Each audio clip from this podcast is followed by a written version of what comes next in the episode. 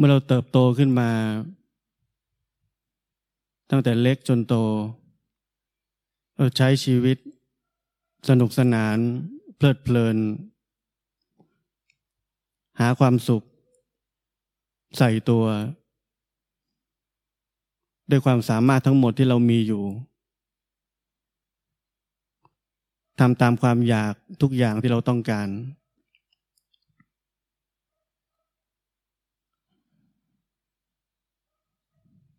จนถึงวันหนึ่ง เราถูกบอกว่าทั้งหมดที่เราทำนั้น คือลักษณะของความหลง เราเป็นผู้ที่หลงอยู่ในโลกแห่งมายานี้ พอเรารู้อย่างนั้น เราก็ว้าว นี่เราทำผิดมาตลอดชีวิตเลย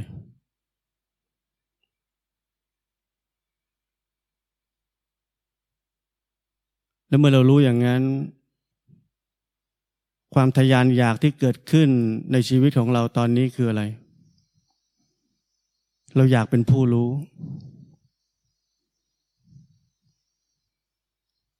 เรารู้แล้วว่า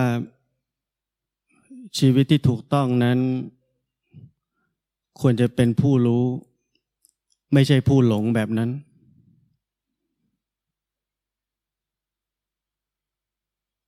ความทยานอยากนั้นนำไปสู่การปฏิบัติอย่างหนัก การใช้ชีวิตตามวิถีทาง ที่เราเชื่อว่าจะนำไปสู่ความเป็นผู้รู้ จนถึงซึ่งความหลุดพ้นในที่สุด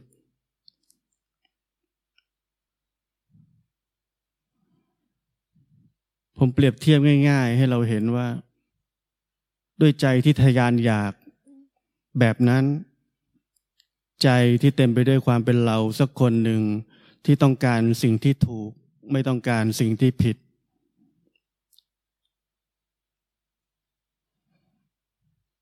ใจที่ยังคงเหลือแบบนั้น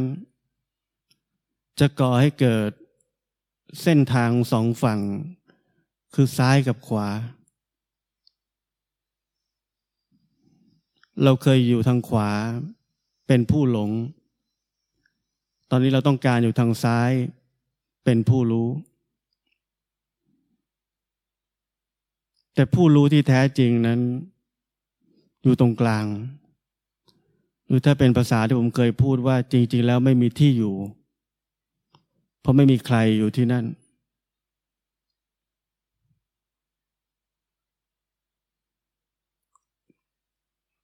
ความที่เราตัดสิน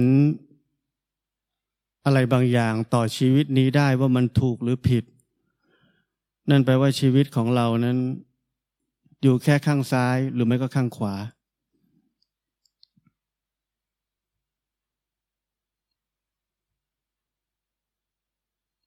ถ้าเรากำลังปฏิบัติธรรมได้อย่างถูกต้องจริง ๆ ที่ผมเรียกว่ามันเป็นการใช้ชีวิต การรู้จักชีวิตนี้ การเห็นตัวชีวิตนี้ การกลับสู่ตัวชีวิตนี้ล้วนๆเท่านั้น มีไหม ว่าเราจะมีความคิดถึง หรือต้องการจะถามว่าที่เรากำลังทำอยู่นี้มันถูกไหม หรือแม้กระทั่งเรา ให้ความมั่นใจกับตัวเองว่าที่เรากำลังทำอยู่นี่แหละ ถูกทางแล้ว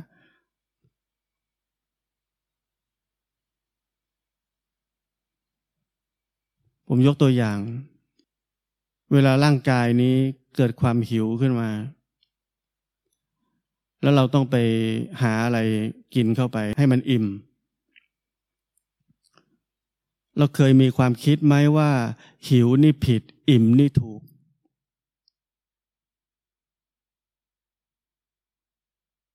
เออเราปวดท้องจะเข้าห้องน้ำเราเคยมีความคิดไหมว่า ปวดท้องนี่ผิดปลดทุกข์ออกนี่ถูก เราเคยมีความถูกผิดกับตัวชีวิตที่แท้จริงไหม หรือสิ่งต่างๆมันเป็นอย่างนั้น ธรรมชาติมันเป็นอย่างนั้น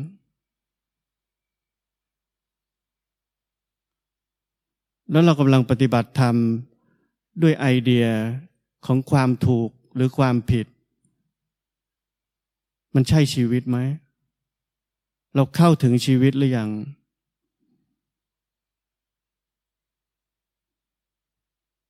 เพราะนั้นคำถามที่ผมถามตั้งแต่แรกว่า ที่เรากำลังทำอยู่ มันนานหลายสิบปี ตลอดเวลาจนถึงวันนี้ขณะนี้ มันใช่การปฏิบัติธรรมไหม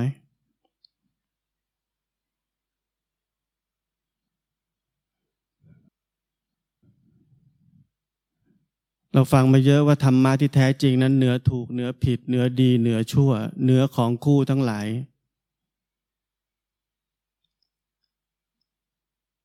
แล้วทำไมเรายังอยู่ในนั้นทำไมเราละเลยเรื่องง่าย ๆ ที่ผมบอกว่า เมื่อร่างกายนี้มันหิว แล้วต้องกินให้มันอิ่มเนี่ย มันไม่เคยมีถูกมีผิดเลย เราไม่เคยคิดถึงถูกผิดกับมันเลย ในชีวิตเราแต่เราเกิดขึ้นมา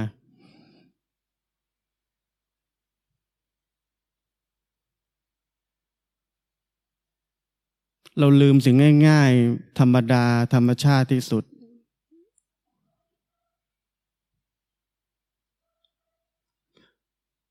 เราคิดว่าการปฏิบัติธรรมนั้นเป็นสิ่งที่เหนือธรรมดา ไปทางต้องมีคุณสมบัติพิเศษบางอย่าง ต้องมีอะไรพิเศษ ไม่ใช่คนปกติ นักปฏิบัติธรรมเราไปไกลกันขนาดนั้น เราจินตนาการเอาไว้ก่อนแล้ว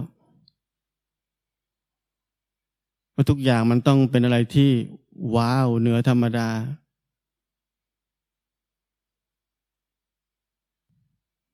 เพราะนั้นธรรมะคือเรื่องธรรมดา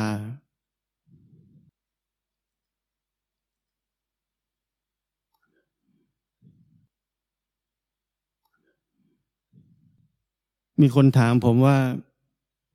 ตอนนี้เขาทุกข์มาก พอเขาอยู่บ้านเขาก็คิด พอคิดแล้วก็เศร้า หดหูเสียใจ หลากหลายอารมณ์ที่เกิดขึ้น ถามผมว่าการปฏิบัติธรรมเนี่ยต้องทำยังไง ถ้าเกิดอารมณ์แบบนี้ขึ้น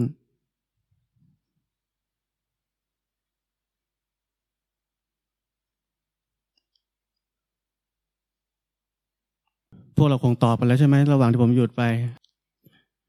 เราอาจจะตอบว่ามีสติรู้อารมณ์นั้น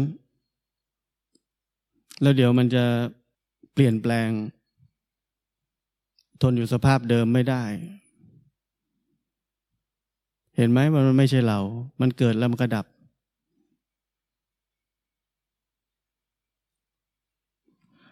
นั่นคือคำสอนทั่วไปที่เราเคยได้ยินได้ฟัง ว่าความจริงมันเป็นอย่างนั้น แต่ในวันนี้ที่ผมพูดกับเขา ผมไม่อยากพูดแบบนั้นแล้ว เพราะมันคือทิศทาง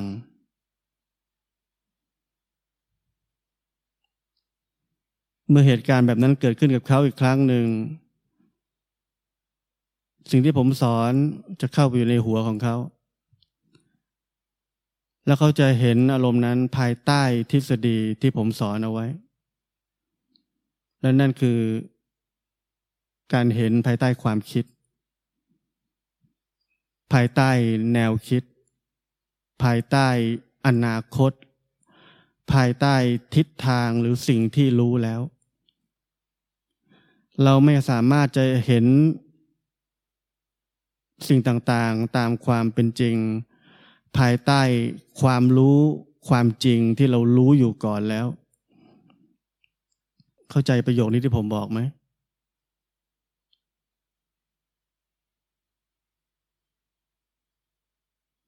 เราไม่สามารถมีบทสรุปของความจริงใด ๆ ในหัวสมองเรา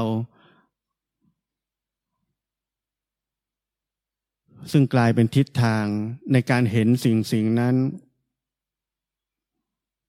ราะมันจะไม่มีความสามารถที่แท้จริงในการเห็นสิ่งสิ่งนั้นตามความเป็นจริงได้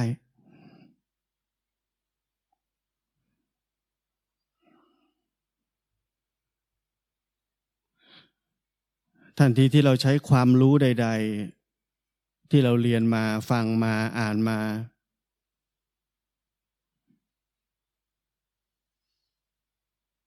ทันทีที่เราใช้มัน ต่อขณะนี้ของชีวิตนี้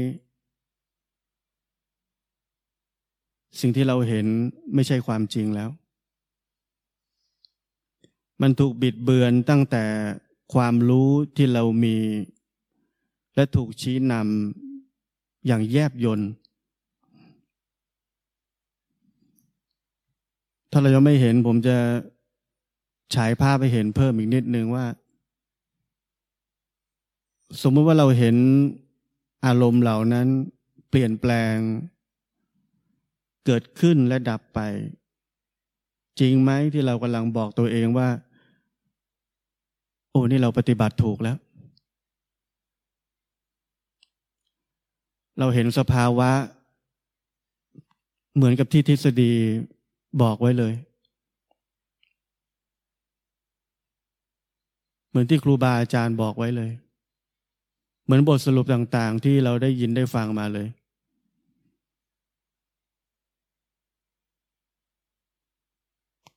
นั่นคือเราใช่ไหม นั่นคือเราอีกแล้วใช่ไหม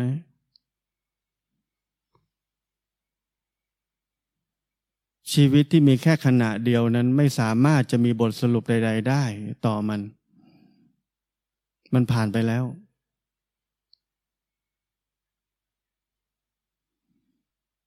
แต่เราคว้ามันเอาไว้ คว้ามันเอาเป็นของเราว่าเราเนี่ยกำลังทำได้ถูกเป๊ะเลย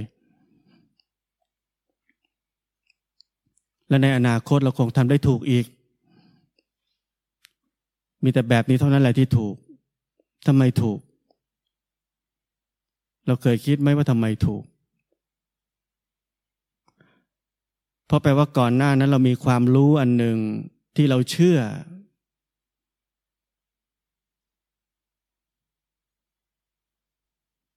เข้าใจไหม เรามีความรู้อันหนึ่งไม่พอ ที่เราเชื่อด้วย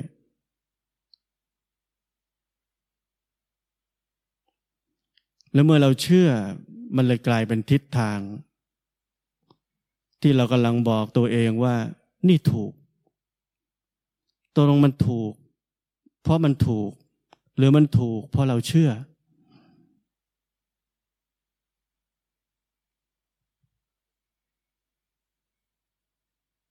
เราเคยเห็นตัวเองไหม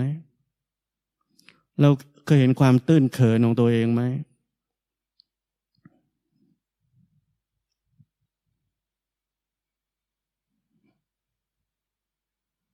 ผมกลับมาที่ผมแนะนำเขายังไง เดี๋ยวผมลืม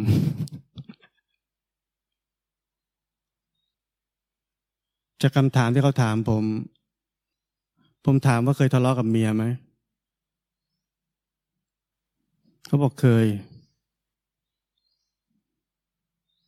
ผมบอกว่าถ้ามีคนหนึ่งพูด และอีกคนหนึ่งก็พูด และอีกคนหนึ่งก็พูด และอีกคนหนึ่งก็พูด ผมถามว่าเรื่องจะเป็นยังไง เขาบอกโอ้โหตายบานปลาย บานแตกแน่ ผมถามว่าทำยังไง เขาบอกหยุดพูด มันต้องมีคนหนึ่งหยุดพูด ผมบอกว่าได้คำตอบหรือยังว่า เมื่ออารมณ์ต่าง ๆ เกิดขึ้นไปในจิตใจ เราต้องทำยังไงกับมัน หยุด อยู่เฉยๆเมื่อเราหยุดพูดกับเมียเรานั่นแหละ หยุดต่อล้อต่อเถียงกับมัน หยุดยุ่งกับมัน หยุดที่จะกระทำอะไรต่อมัน แล้วเมียจะหยุดไปเองใช่ไหมเขาบอกใช่ อารมณ์ก็เหมือนกันเพราะนั้นผมบอกเขาบอกว่า ตอนที่มาถามผมว่า พอมีอารมณ์ในใจแบบนั้น แล้วถ้าเราปฏิบัติธรรมเราต้องทำยังไง จริงไหมว่าเรากำลังคิดอยู่ว่าผมคงมีวิธีที่วิเศษมากที่ไม่เหมือนที่เขาเคยรู้ ที่หรือแม้กระทั่งเขารู้สึกว่าเขารู้เองไม่ได้ต้องมาถามผมไม่ต้องทำยังไงเพราะธรรมะเป็นสิ่งที่ทุกคนรู้อยู่แล้วมันคือชีวิตของเรา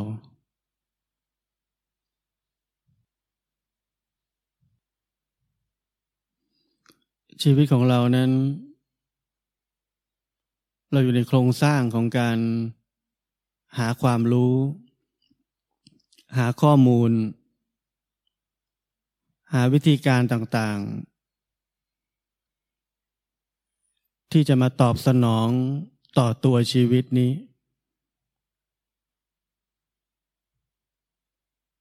เมื่อเราเป็นผู้หลง เราหาข้อมูลความรู้ต่างๆ มาตอบสนองความต้องการในทางหลง ความเพลิดเพลิน การแก้ปัญหา ความทุกข์ด้วยการหนีมัน การแสวงหาความสุขในรูปแบบต่าง ๆ และเมื่อเราพบว่ามันผิดมันไม่ถูก แล้วเราอยากจะเป็นผู้รู้แล้วตอนนี้ เราก็ใช้โครงสร้างเดิมคือการหาความรู้ข้อมูล วิธีการต่างๆ มาใช้ต่อตัวชีวิตนี้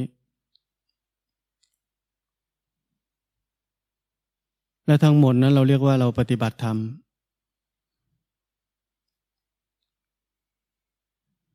แต่การปฏิบัติธรรมที่แท้จริงนั้น คือการกลับคืนสู่ชีวิตนี้ต่างหากกลับคืนสู่ชีวิตนี้ เหลือแค่ตัวชีวิตนี้ล้วนๆ ไม่มีใครต้องหาอะไรที่จะกระทำต่อมัน การที่มีใครสักคนหนึ่ง พยายามหาอะไรที่จะกระทำต่อมัน ชี้นำมัน กำหนดทิศทางให้มัน การกระทำเหล่านั้น เป็นสิ่งที่บ่งบอกว่าคนคนนั้น ยังไม่สามารถที่จะกลับเข้ามาถึง หรือกลับคืนสู่ตัวชีวิตนี้ได้ และถ้าเรายังกลับไม่ถึง หรือยังไม่กลับคืน สู่ตัวชีวิตนี้ นั่นแปลว่า เรายังไม่ได้เริ่มเข้าสู่เส้นทางของการปฏิบัติธรรมเลย เราแค่อยู่รอบๆเฉยๆ การกลับคืนสู่ชีวิตนี้ล้วนๆ อาศัยสิ่งสำคัญที่สุดเลยคือความไร้เดียงสา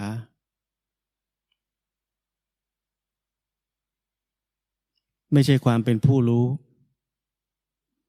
ไม่ใช่ความที่เรามีข้อมูลเต็มหัวไปหมด จึงมีคำพูดว่า เราต้องกลับไปเป็นเด็กอีกครั้งหนึ่ง ผมว่าเราเคยได้ยินคำสอนแบบนี้บ่อย แต่ในยาของมันก็คือว่า เราต้องการความไร้เดียงสาที่เหมือนกับเด็ก คือหมายความว่า เราไม่ถูกกำหนดหรือชี้นำด้วยข้อมูลความรู้ใด ๆ ในการปฏิบัติต่อตัวชีวิตนี้ ข้อมูลภายนอก ที่รับเข้ามากลายเป็นข้อมูลภายในที่เราเองนั่นแหละ ด้วยความเชื่อและงมงาย แล้วเราก็ใช้สิ่งสิ่งนั้นกำหนดชีวิตของเราเองกำหนดการกระทำบางอย่างต่อตัวชีวิตนี้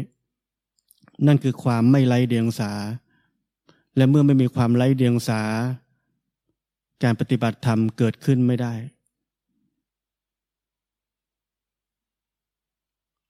ชีวิตเราแข็งกล้าว ชีวิตเราหนัก เราเต็มไปด้วยทิฏฐิ เต็มไปด้วยถูกกับผิด เต็มไปด้วยว่ากูรู้แล้ว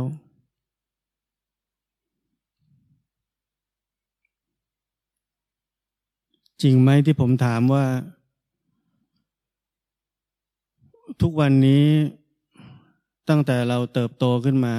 จนถึงมาปฏิบัติธรรม เราอยู่ในโครงสร้างเดิมคือเราใช้ความคิดของเรานั่นแหละ ปฏิบัติต่อตัวชีวิตนี้นำชีวิตนี้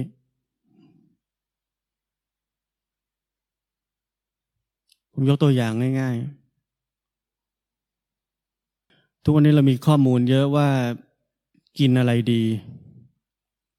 ไอ้นั่นดี ไอ้นี่ดี ไอ้นี่มีประโยชน์อย่างนี้ ไอ้นี่มีประโยชน์อย่างนั้น ด้วยข้อมูลมันเป็นสิ่งที่ดี แต่ชีวิต สิ่งมีชีวิตก้อนนี้ ดีกับมันไหม อาหารอันนั้น วิตามินอันนั้นหรือยาอันนั้นอาจจะดีกับคนอีกคนหนึ่งด้วยสรรพคุณที่มันมีอยู่ แต่มันอาจจะไม่ดีกับสิ่งมีชีวิตของเราอันนี้ แต่มนุษย์เราใช้ชีวิต ใช้ความเชื่อ ใช้ความรู้ ใช้ข้อมูล ที่มีหลักฐานอันน่าเชื่อถือ ชี้นำชีวิตนี้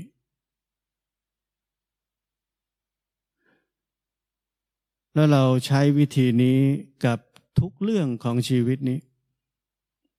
แม้กระทั่งการปฏิบัติธรรม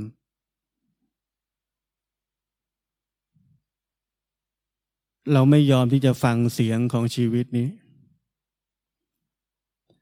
เราไม่ยอมให้ชีวิตนี้ เป็นไปด้วยตัวของมันเอง ที่ผมพูดตั้งแต่แรกว่า สิ่งที่เป็นจริงนั้น ไม่ต้องชี้นำไม่ต้องมีเราคนหนึ่งที่จะชี้นำมัน มันต่างหากจะเป็นคนบอกเราว่าเราต้องทำอะไร มันบอกเราใช่ไหมเวลาหิว หรือเราบอกมัน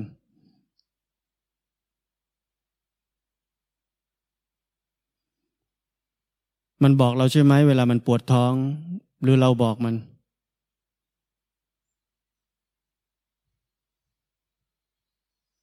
มันบอกเราใช่ไหมว่า เราต้องไปนอนแล้ว หรือเราบอกมัน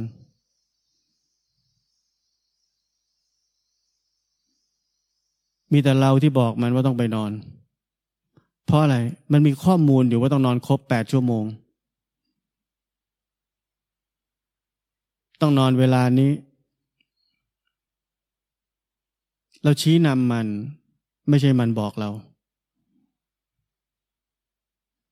เพราะนั้นเราไม่เคยกลับถึงตัวชีวิตนี้จริง ๆ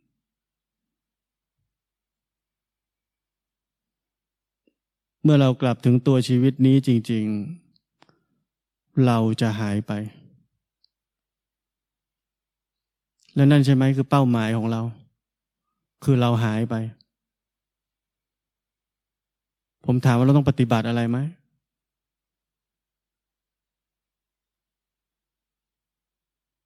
มันสิ่งที่เราต้องมีมากที่สุดคือสัมมาทิฏฐิ ทั้งหมดที่ผมสอนเราทุกวันทุกเวลา ก็คือการทำลายมิจฉาทิฏฐิและการใช้ชีวิตที่ผิดทั้งหมด แล้วเมื่อเราใช้ชีวิตอย่างถูกต้อง ชีวิตจึงจะกลายเป็นการปฏิบัติธรรม ไม่ใช่เราปฏิบัติธรรม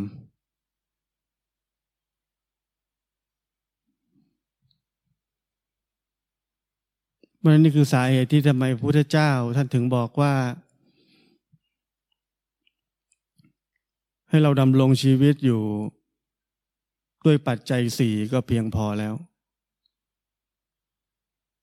จำได้ไหมปัจจัยสี่มีอะไรบ้าง อาหารยารักษาโรคเครื่องนุ่งหม่มที่พักอาศัย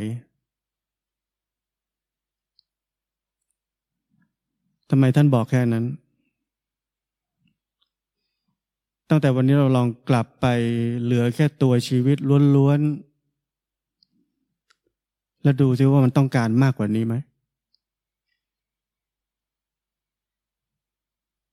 เฉพาะตัวชีวิตนี้มันต้องการมากกว่านี้ไหม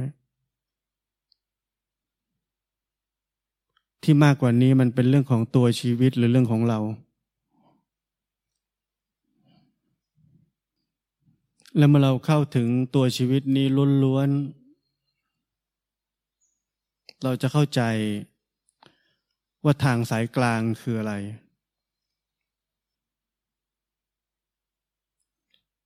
เราจะไม่มีความเชื่อผิดๆในการทรมานตัวเองในรูปแบบบางอย่าง เพราะนั้นถ้าการที่เราหายไปแล้วเหลือแค่ความเป็นชีวิตนี้ล้วนๆทางสายกลางจะเกิดขึ้น แต่ทันทีที่เราเกิดขึ้นและมีไอเดียที่จะกระทำบางอย่างต่อชีวิตนี้ ไม่ว่ามันจะน้อยขนาดไหนก็ตามที อัตตากีรมัฏฐานุโยกจะเกิดขึ้น การมาสุขาริการุโยกจะเกิดขึ้น ส่วนสุดทั้งสองฝั่งจะเกิดขึ้น ไม่ว่ามันจะสุดใกล้หรือสุดไกลก็ตาม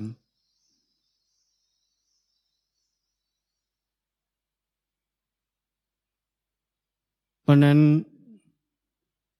จุดเริ่มต้นของการปฏิบัติธรรมนั้น คือเราต้องหายไป